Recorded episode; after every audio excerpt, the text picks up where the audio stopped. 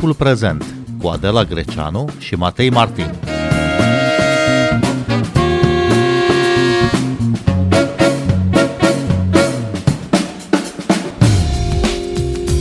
Bine v-am găsit! Noi suntem Adela Greceanu și Matei Martin și invitații noștri sunt uh, Matei Pleșu, redactor la Dilema Veche, bun venit! Bună seara! Și istoricul Constanța Vintilă, bun venit la Radio România Cultural! Bună seara!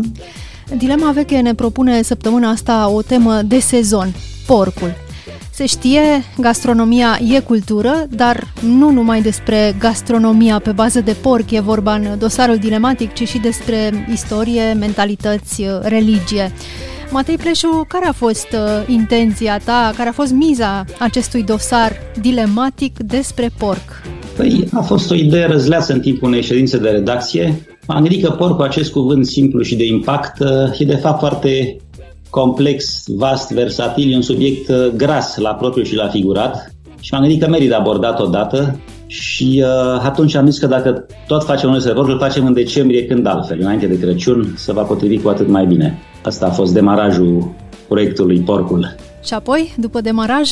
Am intrat în pâine, da. Mi-am dat seama că tema mai vastă decât chiar îmi imaginam. Sigur, n-am vrut să rămânem în zona șorici jumări, am luat la istorie, la povești medicale, la mm, istoria interdicției de a mânca porc în anumite religii, la aspecte juridice pe care le-a ridicat porcul de-a lungul vremii, la prezența porcului în istorie. Porcul a fost din totdeauna, să pare, extrem de prezent, mult mai prezent decât azi, pe străzi, pe ulițele orașelor, din antichitate până în evul mediu. În țările românești, cum se vede și în uh, textul doamnei Vintilă și la fel de bine și în nordul Europei, în Paris, uh, în Grecia, pretutindeni. A fost mai extrem de prezent. Tema e vastă. De ce evreii și musulmanii nu mănâncă porc? Uh, nu e un răspuns clar, nu există un răspuns uh, definitiv. În orice caz, uh, teoria aceasta de bun simț, cum că semiții musulmanii și uh, evrei nu mănâncă porc fiindcă ar fi prea cald în uh, țările lor și să strică carnea de porc nu compatibilă cu alimentația în acea zonă, pică. Sunt descoperiri arheologice care arată că în orașele filistene din acea regiune, Palestina, Israel, se creșteau și se mâncau porci în epoca de fier, de exemplu. Sunt școli rabinice care spun că este o interdicție, este un precept religios. Apare în scriptură, nu se mănâncă porc, nu discutăm. Explicații biblice sunt sumare, de genul că un animal care nu are copita despicată și nu rumegă nu poate fi mâncat. De ce?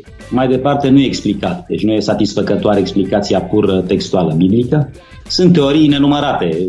Constanța Vintilă, cum a ajuns uh, porcul uh, în țările române? De când uh, poate fi datat parcursul, primul parcurs al porcului la noi?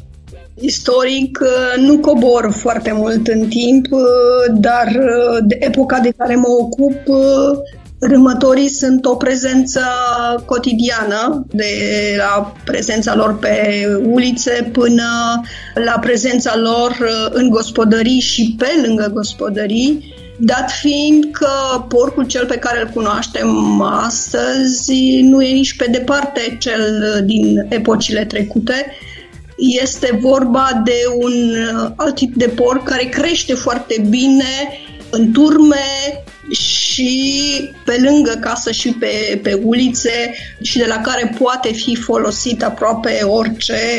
Părul de porc, de exemplu, este regăsit în toate listele de prețuri, se exportă și se importă pentru că nu așa se făceau uh, perii. Deci este un porc semi-sălbatic, uh, un râmător puternic uh, care împrăștie mai departe mizeria noastră cotidiană, de fapt. Și unde apare menționat uh, porcul? În ce fel de documente l-ați găsit? În general, uh, el este în documentele de ordin economic și apoi uh, când încep să bată vânturile schimbării, vânturile modernizării, igienizării, salubrizării, porcul începe să devină incomod pentru că este în București, dar este și la Iași, la Călăraș, în aceste orașe, târguri, care devin orașe, de fapt, în secolul XIX, Slatina, Botoșani, Fălticeni, Focșani, el începe, de fapt, să, să deranjeze foarte mult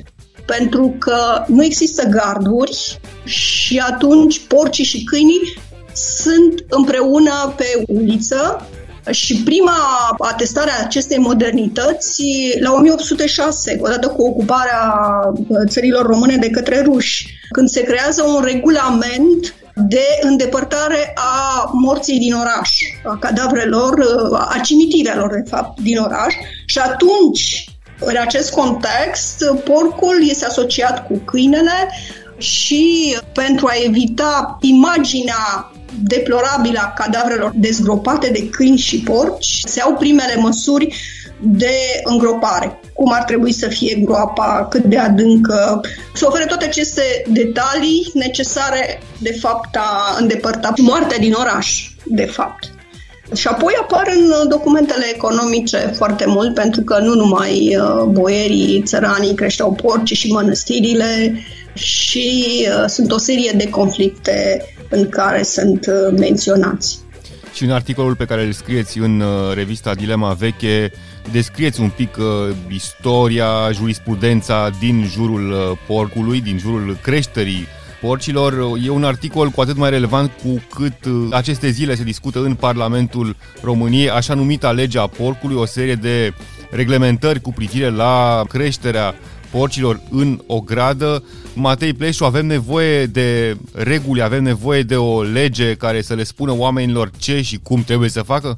Cu siguranță, mai ales că în țara noastră legea este pro forma. Fiecare o respectă cum poate. Deci cu sau fără lege, într-o prima fază nu cred că se va schimba mare lucru. Legii revin din nou în trecut, au uh, stănit discuții și negocieri, dezbate juridice încă din secolul IX. Juriștii nord-africani se întrebau dacă o doică creștină care mănâncă porc poate alăpta un bebeluș musulman, de exemplu, sau dacă un creștin poate să-și plătească impozitele în porci sau cu bani obținuți din vânzarea porcilor. Sau dacă un bărbat creștin se convertește la islam, poate soția sa creștină să păstreze porcii primiți zestre? Deci sunt teme vase juridice legate de porci de când, de când îi știm, de când se știu. Existau chiar și procese ale animalelor în Europa a secolului 13-17, exista un drept penal animalier aproape, în care criminalul era de multe ori porcul, care ataca oameni, ucidea, răvășea gospodării și erau judecați riguros cu procuror, cu avocat, săptămâni de zile, timp în care erau ținuți în arest, hrăniți, păziți, uh, erau angajați ai primării, angajați special să de porci în timpul judecății și mai târziu în momentul execuției eventual și așa mai departe. Iar astăzi, uh, când vorbim, am impresia că România este una dintre foarte puținele țări în care uh, sunt în continuare crescuți porci pentru consum propriu în uh, o grada proprie. Bănuiesc că în Germania, o țară pe care o cunoști bine și pe care o vizitezi uh, regulat, uh, la țară nu vezi aceste cotețe și aceste mici ferme de porci pe care le vedem aici și nu în aceeași situație. Nu în aceeași situație, altfel, sincer să fiu, nu știu cum e exact în Germania, nu știu dacă nu sunt gospodării mici care au și un porc, doi, nu știu cum e în Europa legiferată situațiunea asta. De altfel, aici se leagă și tema pe care n-am vrut să o rezolv, cum de atât de prezent porcul de Crăciun în România și nici iertat undeva în măsura asta. Cream că în obicei central european, nemțesc, austriac, ei fiind cei mai mari devoratori de carne din Europa, ei bine, nu, în Austria, Germania, cum se știe, de Crăciun să mănâncă crap, rață, curcan, orice altceva, numai porc nu. E un mister uh, prezența bogată a porcului în bucătăria românească și în curțe românii reiese, că e o prezență excesiv abundentă unor care se dă reglementată acum. Asculți timpul prezent. Timpul prezent e un talk show zilnic despre politică, societate și cultură difuzat la Radio România Cultural. Ne puteți asculta pe Apple Podcasts, Google Podcasts, Castbox, Spotify și altele. Mira, în uh, alte epoci istorice, Constanța Vintilă, era porcul o carne scumpă, era accesibilă, cine își permitea să mănânce porc? Încercând acum să scriu acest articol de la Dilema și uh, cerut de Matei, am răsfoit documentele de secol XVIII mai ales, să constat și să-mi, uh, de fapt, nuanțez chiar o proprie ipoteză din uh, Cartea Patimă și Desfătare, să constat că, de fapt, se mânca mai multă carne de vită mare și carne de oaie porcul venind de fapt, asta în gospodăriile celor săraci, porcul venind de fapt abia pe locul al treilea, în timp ce boierii la mesele lor uh, mâncau uh, păsări uh, foarte multe, pește și nu este încă un subiect foarte bine cercetat să poți să spui că porcul ocupa primul loc. Însă, din rețetele culinare de data asta de secolul XIX, observi că slănina, untura, de fapt, intră în tot felul de uh, rețete și pentru faptul că se păstrează pe o perioadă mai uh, lungă de, de timp. Că porcul este crescut uh, pe lângă casă, asta putem constata și din toate reglementările de secol XIX, uh, din nou revin la modernizare, când se interzice, de fapt, creșterea porcilor în oraș. Asta se întâmplă odată cu regulamentele organice, când se cere orășenilor, mai ales orășenilor care locuiesc în centrul orașelor, în zonele intens populate, în mahalalele importante, să-și ducă toate acele cotețe cu animale, nu numai porci, dar și porci printre, către marginea orașului. Bineînțeles că nu se întâmplă acest lucru, veți găsi chiar și la 1900 și mai târziu, 1910, până la al doilea război mondial, în orașele mai mici uh, de provincie, porcii încă pe, pe stradă. Ca atare, cred că porcul devine cu secolul XIX central în bucătăria românului și datorită faptului că el nu este zeciuit de către otomani și atunci uh, nu este mâncat de către turci și atunci poate fi crescut uh, fără să, să se impună o dajdie pe el.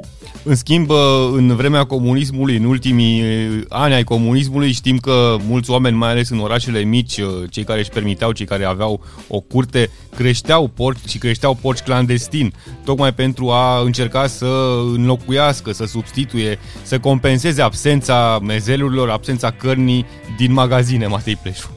Eh, da, în fond, porc e un animal eh, foarte versatil și comod de crescut. Mănâncă riguros orice, ca omul aproape. Se îngrașă rapid, în 2 ani ajunge la maturitate, poate fi tăiat, crește oriunde, în cocină, pe stradă, în ogradă, în fermă. Animal în fond comod de crescut și foarte productiv. Era cea mai la îndemână opțiune într-o lume mai degrabă săracă, cred. Dar ce presupune sacrificarea porcului? În ce măsură este un act ritualic, Matei Pleșu? A devenit și a, a rămas un act ritualic prin faptul că de obicei se tăia de ignat nu înainte de Crăciun, la un anumit moment în timp, la un anumit moment al anului, nu se tăia oricând porcul. Există o simbolistică a porcului, moartea și învierea, ca orice sacrificare rituală. Fie că e miel sau porc, să încadra și porcul în această economie religioasă, la un moment dat, în mai mare măsură, poate ca astăzi. Era reprezentat de altfel și în uh, povestiri din viețile sfinților europene se făceau miracole în Irlanda adaptate. Animalul s-a adaptat la regiunea în care avea loc, să zicem, miracolul. Dacă în Israel erau înmulțiți peștii, în Irlanda, de exemplu, Sfânta Brigita Irlandei a transformat coaja copacilor în slănina de porc. În uh, reprezentările din Germania, cucina așa de taină, pe masa apostolilor se aflau cârnați de porc, sângerete, căpățâni de porc, nu se aflau miei sau pești. Da, deci a ajuns și în zona asta înaltă porcul, pe alocuri. Se mai păstrează ceva din această dimensiune ritualică a sacrificării porcului astăzi? Sigur, încă la seară stați oameni care taie porcul de ignat și nu mai târziu și nu mai devreme. Sunt și ecourile de tip ritualuri păgâne, precreștine, cu săritul peste porc, făcutul cu cruce, cu sângele de porc, mâncatul urechilor, sunt tot felul de ritualuri anexe, conexe ale ritualului creștin. Constanța Vintilă? Da, și fratele meu la țară și-a tăiat porcul acum vreo câteva zile și a urmat întreg uh, ritualul pe care îl cunoștea. Dar vreau să revin, uh, știți că există o graniță a culturii agresivilor animale, o graniță a nordului, care consumă foarte multă grăsime animală, și o graniță a sudului, care consumă mult mai mult uh, un de lemn de la Grecia în jos, care consumă mai puțină untură decât uh, ulei, pentru că uleiul, după cum știți, apare târziu în secolul XIX, uleiul de floarea soarelui mă refer. Dar există o anecdotă povestită de tot vorbeați de Germania și de mâncatul uh, carnei de porc. La 1780 este un război în regiune între Imperiul Habsburgic și Imperiul Otoman și din țările române se află nemții, cum se spune, și pentru că nu mai au ce mânca, atunci au tăiat în plină vară, au tăiat porcii țăranilor mâncat slănină, povestește Dionisie Ecleziascul, și s-au îmbolnăvit. Și foarte mulți n-au murit din cauza războiului cu turcii, au murit din cauza slăninei mâncată pe stomacul gol în miezul verii și în căldurile verii, ceea ce înseamnă că nu e întotdeauna bine să tai porcul vara dacă n-ai cum să-l conservi. Matei Pleșu există o întreagă panoplie de produse pe bază de carne de porc. Unele sunt deja iconice, hamon iberico în zona Spaniei, prosciutto în Italia, în uh, Germania o întreagă gamă de sortimente de cârnați, afumați așa mai departe. Oare de ce în uh, cultura noastră gastronomică nu există un produs iconic în aceeași măsură, la aceeași înălțime?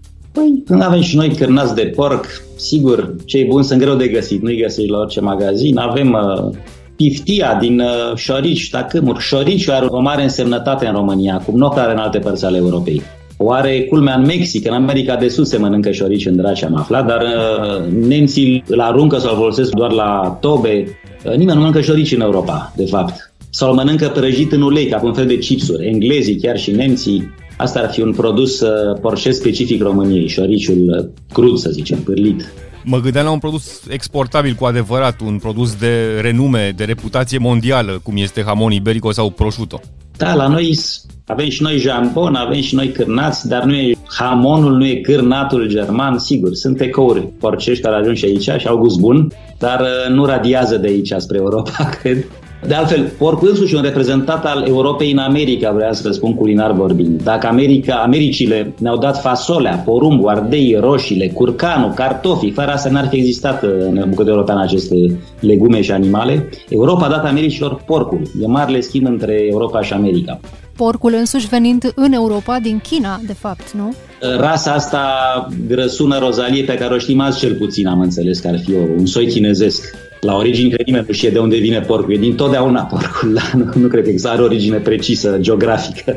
Constanța Vintilă? Îmi vin în minte acum câteva litografii de secol XIX făcute de Michel Bouquet, iar porcul care apare acolo alături de țărani nu seamănă absolut deloc cu, seamănă mai degrabă cu un mistreț decât cu porcul de astăzi, rozaliu și, și grăsun, cu botul mult mai alungit, gata de atac, în niciun caz nu este cel de astăzi, cel pe care îl știm noi. Exact, mi se părea chiar că seamănă cu un câine porcul vechi, e confundabil cu un câine ca siluetă. Păros, picioare lungi, îngust, lat. Da, exact. care au disprețuiți la oaltă câinii și porcii. Chiar și în Biblie, mai târziu și în uh, Grecia, și în Evul Mediu, și, cum spuneați, și în uh, București, în țările române, în România. Da, interesantă apropiere, porc-câine.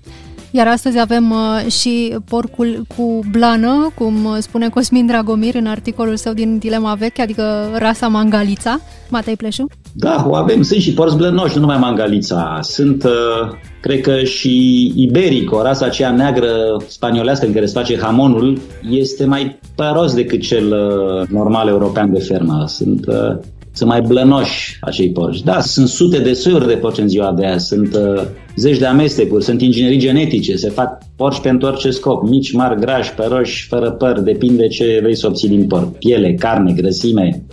De ce mai taie oamenii porc astăzi în România, când acum, nu e așa, găsim de toate la magazin, Matei Pleș? Îi găsim de toate, fiindcă să taie porci, ca să zic așa. De ce taie oamenii în gospodării porcul de Ignat? E și o chestie de ritual, de tradiție. Alt gust are porcul făcut acasă, nu se zice. Șoriciu nu o să aibă așa gust la magazin niciodată. Șoriciu din oraș e de nemâncat aproape față cum e șoriciul porcului tăiat în curte. Uh, e un ritual să-ți crești tu animalul, să-ți crești mâncarea singur, să o sacrifici de Crăciun, să mănânci tot anul după aceea din carnea de la garniță. E un obicei dincolo de argumente imediate, contingente. Aș vrea să adaug că acum mi-a venit în minte, citind pentru emisiunea de astăzi, fratele meu taie porcul pentru că își face tot felul de cârnați speciali, uh, cumpărând sau crescând acasă curcani, viței, miei și toată această carne o combină și își face tot felul de specialități din carne de porc, dar de fapt și cu și răsfoind cartea de bucate a lui Constantin Cantacuzino, Stanca Cantacuzino, am găsit exact același tip de cârnați la 1742 în care se amestecă carne de curcă, de găină, de vițel, câte o parte din fiecare amestecate cu toate aceste cărnuri amestecate cu slănină fără șorici, bine tocate și care cu piper, cu chimen, cu coriandru, cu frunzișoară se puneau într-un maț de, de vacă gros, dar nu se prăjea acest tip de cârnat, ci se mânca fiert. Se fierbea, apoi se ținea la vânt 3-4 zile, după care se consuma în săptămâna imediat uh, următoare. Ca atare, fiecare are câte ceva de făcut din uh, porc. Și o rețetă care ne-a dat de gândit. Constanța Vintilă, Matei Preșu, vă mulțumim pentru această discuție. Noi suntem Adela Greceanu și Matei Martin. Ne găsiți și pe platformele de podcast. Abonați-vă la timpul prezent pe Apple Podcasts, Google Podcasts și Spotify. Cu bine, pe curând! Thank you.